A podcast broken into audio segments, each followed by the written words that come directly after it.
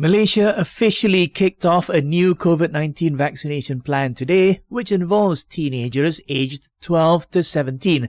The Health Minister says the National Adolescent Immunization Program is expected to vaccinate over 3 million teens through several methods. This includes giving out the vaccine at schools, health clinics and hospitals, as well as through walk-ins at selected vaccination centres nationwide.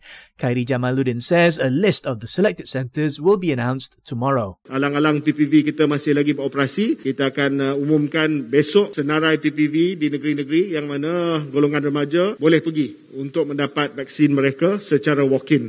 Meanwhile, teenagers who walk into vaccination centres to take the injection must be accompanied by a guardian to fill up a consent form. Untuk PPV walk-in, untuk golongan remaja, mereka mesti ditemani dengan salah seorang ibu bapa sebab masih lagi perlu mengisi consent form dan consent form itu mesti ditandatangani oleh ibu bapa ataupun penjaga di depan doktor. On another note, Khairi says over 85,000 teenagers in Sabah, Sarawak and Labuan have already received one dose of the vaccine.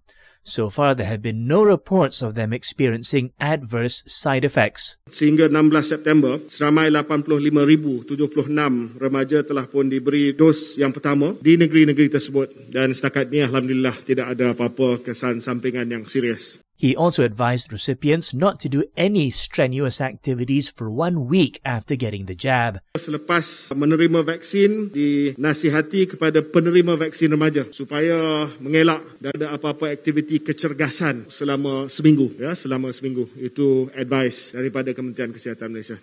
Meanwhile, he says teens with health problems will be exempted from receiving the vaccine.